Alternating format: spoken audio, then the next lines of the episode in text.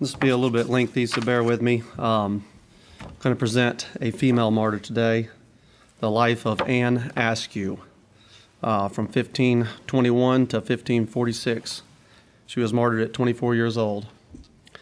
Uh, her story has many strands, known as the evangelical martyr, the Renaissance writer, the woman who refused to submit to the rules of her day, and the innocent victim of vicious Tudor politics. Near glorious Grimsby lived a knight called William Askew, married to Elizabeth Wriothesley. William and Elizabeth were the parents of two boys and three girls. In 1521, they christened their second daughter Anne. There was great excitement when Anne's eldest sister, Martha, was betrothed to be married to one Master Kyme, but in 1536, disaster struck and Martha died. To Anne's dismay, at 15 years old, they offered her as a substitute wife. Anne unwillingly did her duty, and she and Master Kyme had two children together. But all was not well in their household.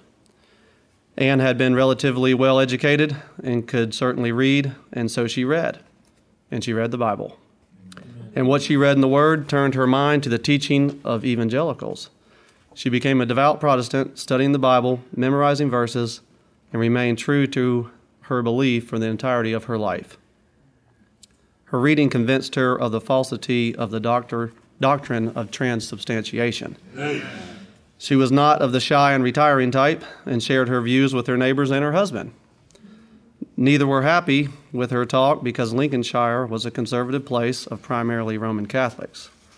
When Anne proposed some of, to some of the leaders that were in Lincoln to see the Bible truth for themselves, they made their outrage known to the bishop. And later related that, For my friends told me, if I did come to Lincoln, the priest would assault me and put me to great trouble, as thereof they had made their boast. But Anne was not intimidated one bit and would not be frightened. There in the cathedral, she quietly read the Bible, though the Act in Advancement of Religion in 1543 laid down a law that women could only read the Bible in private.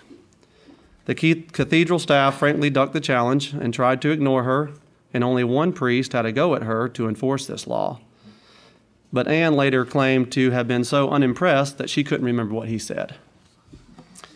For Master Kyme, her husband, Anne's rebellion was too much, and so he threw his wife out. She responded by demanding a divorce. A side note um, of their two children, there's no other mention of them, so it's thought that they had died in infancy. She uses 1 Corinthians 7 uh, scripture with the bishop saying, But if the unbelieving depart, let him depart. Amen. A brother or sister is not under bondage in such cases, but God has called us to peace. Amen. But she had no hope of gaining a divorce from the Bishop of Lincoln. And so she took herself to London to the court of Chancery where she might have a better chance. She was a well connected noblewoman. Her brother Edward was cupbearer to the king. Her half brother Christopher had been a gentleman of the private chamber. Edward had served Archbishop Cranmer, and critically, Anne's sister Jane was married to George St. Paul, a lawyer in the service of the Duke and Dutch, Duchess of Suffolk. Catherine Willoughby, a member of the Queen's household, but this connection to the Queen's household would later have consequences. Anne attracted attention in London, and it was somewhere around the middle of March in 1545 when she first got into trouble. She quickly became known as a gospeler since she told so many about her faith. She had an inquiring mind, she was strong in faith and sincerity, and was willing to stand up and preach despite the fact that as a woman of high social status, this was bound to attract the attention of the authorities. She was hauled in the front of the Bishop of London, Edmund Bonner, and interrogated. Anne had managed to distance herself from the Roman Church. In June 1545, Anne was arraigned again before a jury for denying the Mass, but no witness came forward, so the jury released her. That might have been the end of the matter. However, someone noticed Anne's connections to the Queen's household. The religious conservatives of the King's Council were determined to bring down Queen Catherine, whose evangelical household legitimized support for reform at court. Again, the Act of Advancement of the True Religion stated that no women, nor artificers, journeymen, serving men of the degree of yeoman, or under husbandmen nor laborers could read the Bible privately or openly. But later a clause was added that did allow any noble or gentlewoman to read the Bible, but this activity must take place to themselves alone and not to others. Queen Catherine ignored this by holding a study among her ladies with the scriptures and listening to sermons of an evangelical nature. In hopes that maybe Anne could be used to incriminate the queen herself, in May 1546, Thomas Kyme, her separated husband, was commanded to attend with her the King's Council at Greenwich on June 19, 1546. Anne refused to admit that Kyme was her husband, and probably much to his relief, he was sent away for two days while she was interrogated by the counselors. So we have three counselors there Thomas Wriothesley, Stephen Gardiner, the Bishop of Winchester, and William Paget, the King's principal secretary. Anne was able to answer and fend off most all of their questions, and occasionally flatly refused to answer any of their questions. She threw her knowledge of the scriptures at the council's collective head. Gardiner tried to charm her because he was her friend. He said he only wanted to save her soul.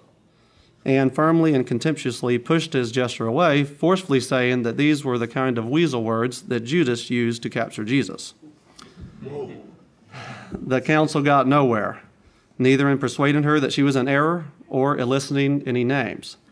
Time and again they pressed her about the connection to the Countess of Hertford, Lady Denny, the Duchess of Suffolk, all the women of Queen Catherine Parr's household. Eventually, the council gave up. She wouldn't give them any names. The recorder of the session concluded wearily that seeing no persuasion of good reason could take place, she was sent to Newgate to remain there to answer the law. In Newgate prison, she started writing of her experience and composed her ballad. It's a poem. I'll read it here shortly. But her ordeal had only just started.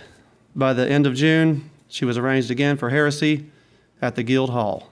She could have backed down and recanted to avoid execution, but would not. She flatly rejected the existence of any priestly miracle in the Eucharist, her statement. As for that ye call your God, it is a piece of bread. Amen. For a mo- more proof thereof, let it but lie in the box three months, and it will be moldy. But Stephen Gardiner, Thomas Wriothesley, and Richard Rich were no less determined to break Anne to get the information they needed to bring down the Queen and secure England's future for traditional religion. They wanted names of like minded women, and especially for her to name Queen Catherine Parr. Anne was taken secretly to the Tower. Gardiner ordered Kingston, the constable of the Tower of London, to have Anne racked. Extraordinarily, two members of the private council took part in this by hand. Wriothesley and Rich met her there and again pressed her for the connections at court. In the presence of Anthony Kingston, they threatened her with the rack. This was quite illegal.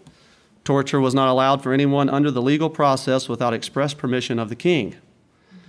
Noblemen were protected, and it was unthinkable to torture a woman. Still, Anne would not yield.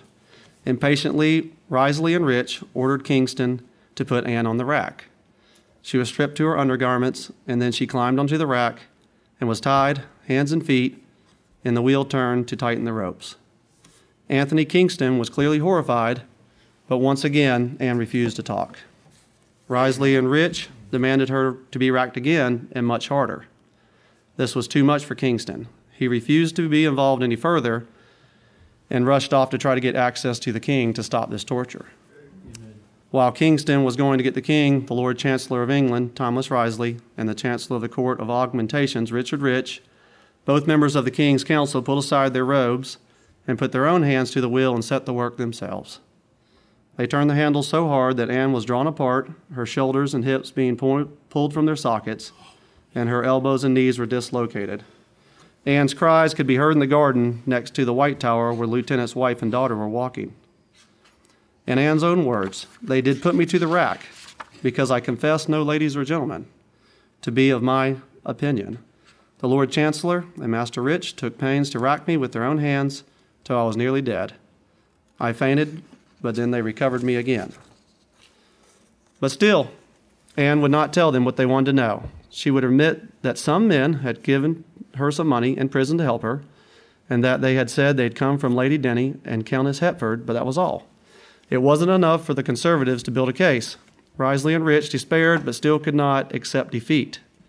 Here is Anne again on a statement. After that, I sat for two long hour, hours arguing with Lord Chancellor upon the bare floor. With many flattering words, he tried to persuade me to leave my opinion. I said that I would rather die than break my faith. Amen. Anne was taken quietly and secretly to a private house to recover from her torture. But the violence visited on her body was too hideous. Her joints were dislocated and she could not walk. Rich and Wriothesley had to face the council, horrified at what had been done. And then Kingston, the constable of the tower, had Wriothesley and Rich beaten for this crime and cruelty. But the council did nothing more to Wriothesley and Rich and put the old traditional establishment cover up in place to protect these men from further punishment. Soon the news got out that even with the racking, they were not successful, and Anne had not given any names. One councilman wrote, Askew remained in steadfast mind, and yet she hath been racked. In agony in the secret house, Anne was once more given a chance to recant, once more refused, and was returned to Newgate to prison, and there to write her story. the date for her execution was set July 12, 1546. She would not die alone. Three others, John Lascelles, John Hadlam, and John Himley, were also to be burned. There was a huge crowd, and both Wriothesley and Rich were there to see all that was done. All three men were tied to stakes with faggots around them as normal, but Anne's case was different. She was too broken to walk. Pushing through the crowd and the noise came the sergeants, bringing between a chair on which Anne was carried. She could not stand at the stake to be burned. So a small chair was set at the bottom of the stake, and she was tied by the ankles, wrists, chest, and neck to the stake where she sat to hold her up. Then through the crowd came her torturer, Thomas Wriothesley, and he cried out that they could still recant and be pardoned.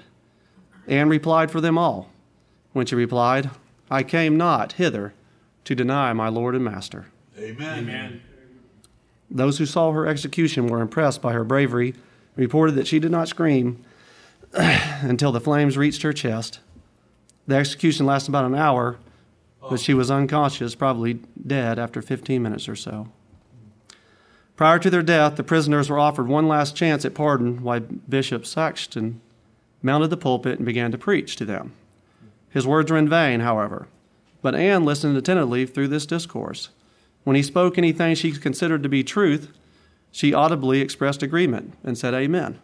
But when he said anything contrary to what she believed Scripture stated, she claimed, There he misseth, and he speaketh without the book. It was said by another that witnessed this She is well educated, brave, witty, and intelligent, but most importantly, confident of her own salvation.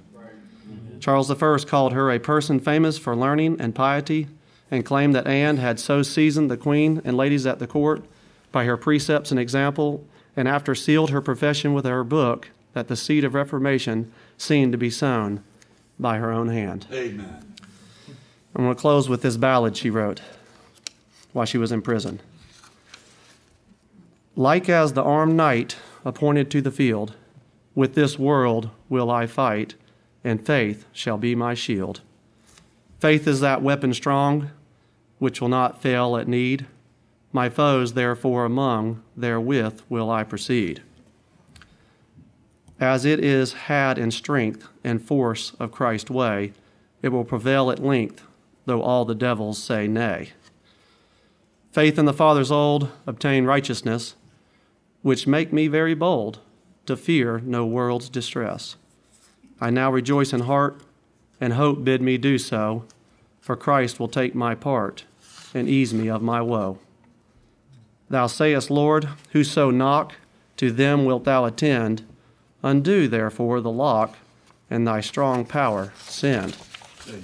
More enemies now I have than hairs upon my head. Let them not me deprave, but fight thou in my stead. On thee my care I cast, for all their cruel spite. I set not by their haste, for thou art my delight. I am not she that list to let my anchor fall, for every drizzling mist my ship substantial.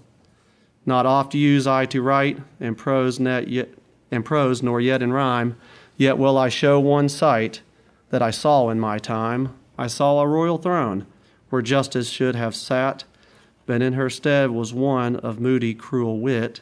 Absorbed was righteousness as of the raging flood. Satan in his excess suck up the guiltless blood. Then thought I, Jesus Lord, when thou shalt judge us all, hard is it to record on these men what will fall. Yet, Lord, I thee desire, for that they do to me, let them not taste the hire of their iniquity. Amen. Amen. Stephen.